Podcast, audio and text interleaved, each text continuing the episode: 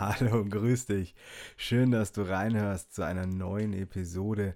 Mein Name ist Daniel Filser, Trainer und Coach aus dem Raum München. Als heutiges Thema habe ich mir ähm, Sprache ausgesucht. Also, wie wirkt sich deine Sprache auf dich, auf deinen Gemütszustand aus? Wie sich unsere Sprache oder dass sich unsere Sprache auf unser Gegenüber auswirkt, das haben wir alle schon mehrfach festgestellt. Also je nachdem, wie du mit deinem Gegenüber sprichst, mit deinem Partner, deinem Freund, mit Kunden, mit Arbeitskollegen, je nachdem, wie du sprichst, also welche Worte du benutzt, wie diese vertont sind, sage ich jetzt mal, welche Stimmungslage mitschwingt, bekommst du ein relativ direktes Feedback von deinem Gegenüber. Doch wie sieht es eigentlich aus, wenn du mit dir selbst sprichst? Beziehungsweise, was machen die Worte, die du benutzt, auch wenn du mit anderen sprichst oder eben mit dir alleine sprichst oder dir die auch denkst, was machen diese Worte mit dir, mit deiner Stimmung, mit deinen Emotionen? Also zum Beispiel, wenn du mit dir selber sprichst, wenn du einen Fehler machst, dann ist es, hast du ja die Möglichkeit, entweder zu sagen, oh, hm, schade, Fehler gemacht, naja, mal gucken, wie es weitergeht. Oder du kannst mit dir selbst sprechen, ich Trottel, ich Depp, ich Idiot und somit dich selbst beschimpfen, dich selbst niedermachen. Diese Worte haben einen sofortigen Einfluss auf dich. Mir fällt das auf, wenn ich unterwegs bin, wenn andere Menschen über eine Geschichte erzählen oder eben etwas äh, vergessen haben, dass dieses ich Idiot, ich Trottel, mein Gott, bin ich dämlich, solche Ausdrucksweisen, solcher Sprachgebrauch bei einigen Menschen so automatisch abläuft. Das heißt, diesen Leuten ist gar nicht mehr bewusst, wie sie eigentlich mit sich selbst sprechen. Und gleichzeitig hat es aber auch eine Auswirkung auf diese Person oder auch auf, auf dich oder auch auf mich, wenn jemand sich, weiß ich nicht, jeden Tag Minimum drei bis viermal erzählt, dass man zu doof für etwas ist oder dass man ein Trottel ist. Wenn wir das über zehn Jahre nehmen, dann kannst du dir aus, ausrechnen, wie oft du dann zu dir selber gesagt hast, dass du ein Idiot bist, ein Trottel oder ein Nichtskönner. Und somit hat die Sprache und die Art und Weise, wie du mit dir sprichst, eine direkte Auswirkung auf, auf dich, auf dein Selbstvertrauen, auf dein Selbstbewusstsein und letztlich dann auch auf deinen Selbstwert. Aber auch unsere Worte, wie wir sie im Alltag benutzen, haben eine Auswirkung auf die eigene emotionale Lage, sage ich jetzt mal. Also je nachdem, wie du sprichst, welche Worte du im Alltag benutzt, kannst du damit, bewusst oder unbewusst, deine Emotionen steuern. Nehmen wir als Beispiel das Wort Problem. Wie oft sagt jemand, oh, da haben wir jetzt aber ein Problem. Da haben wir ein Riesenproblem. Es sind immer wieder kommen Probleme auf mich zu. Das Wort Problem selber hat in unserem Sprachgebrauch schon eher einen negativen Touch. Du könntest ausprobieren, zum Beispiel statt Problem Herausforderung, Anforderung oder Aufgabe zu sagen. Für mich persönlich in, in meinem Empfinden macht es einen Unterschied, ob ich über ein Problem spreche oder über eine Herausforderung spreche. Eine Herausforderung ist doch etwas, was wir eher angehen möchten. Ja, wir wollen ja gefordert werden. Vielleicht nicht in allen Bereichen unseres Lebens, aber jeder von uns hat ja einen, einen Bereich, in dem er sich gerne aufhält. Nehmen wir ein Hobby, in dem wir uns stetig verbessern wollen. Die Verbesserung kommt dann, wenn wir uns selbst fordern.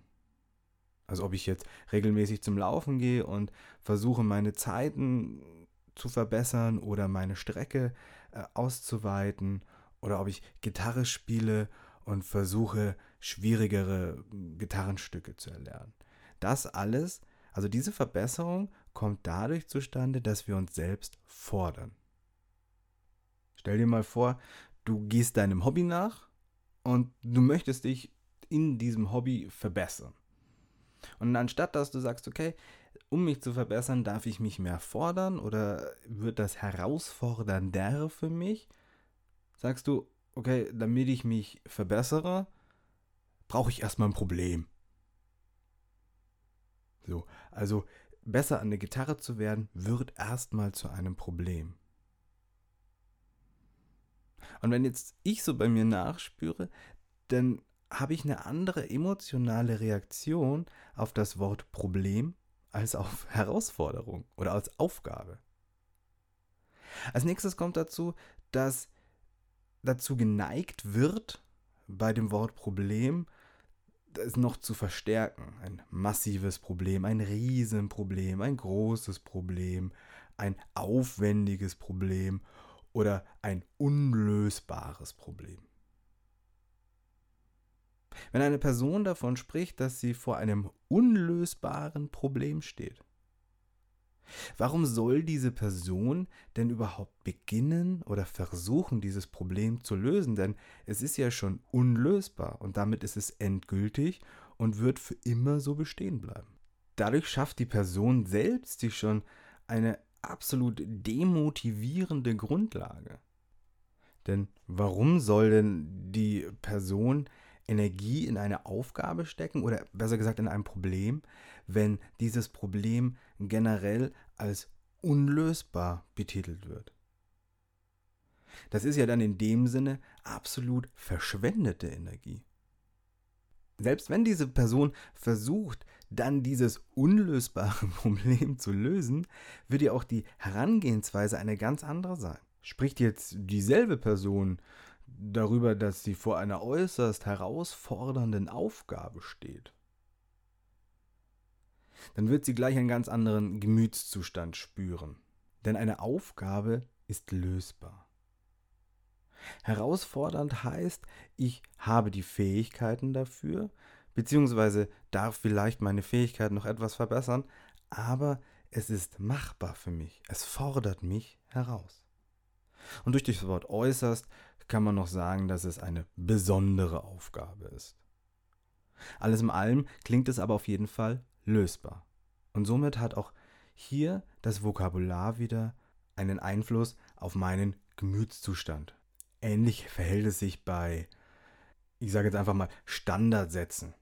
Also Sätze, die ich von verschiedensten Menschen schon relativ häufig gehört habe. Ein schöner, finde ich, da muss man sich doch aufregen. In diesem Satz steckt so viel drin. Zum einen, wieso muss man sich aufregen? Hier geht es eher um eine Grundannahme bzw. einen Glaubenssatz, eine Sicht auf die Welt. Das heißt, wenn diese und jene Situation eintrifft, dann muss ich mich aufregen, dann habe ich mich aufzuregen. Ich habe ja gar keine andere Wahl. Ich muss mich hier aufregen. Das Wort muss zeigt, dass es nichts selbstgewähltes ist.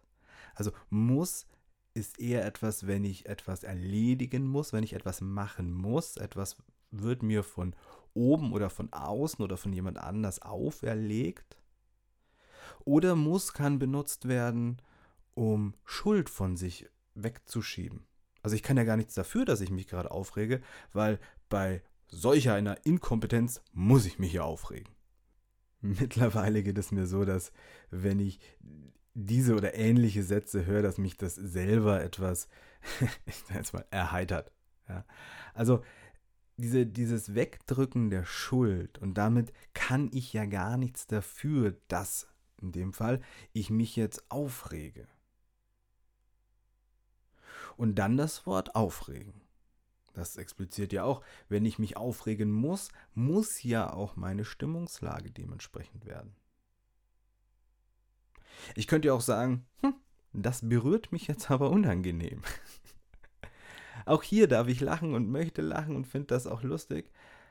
Gleichzeitig wirkt sich auch dieser Satz sofort auf meine Stimmung aus. Probier es einmal für dich aus. Wenn du das nächste Mal in diese Richtung gehst, dass du sagst, boah, da muss ich mich jetzt einfach mal aufregen, dann sag zu dir selber, hm, das berührt mich jetzt aber unangenehm. Und selbst wenn du dir einfach nur komisch vorkommst, weil du diesen Satz jetzt wählst oder einen ähnlichen Satz und deswegen lachen musst, vollkommen egal, denn du lachst. Und damit hat sich dein Stimmungszustand sofort verändert. Also hier nochmal dasselbe. Du benutzt andere Worte, um Gleiches auszudrücken und bekommst ein direktes Feedback durch deine Emotionen. Das heißt, du kannst deine Emotionen steuern, wie du das möchtest. Das heißt nicht, dass Emotionen nicht da sein dürfen. Es gibt angenehme, es gibt unangenehme Emotionen. Und alle Emotionen, die wir kennen, haben ihre Daseinsberechtigung und wollen und dürfen auch gelebt werden.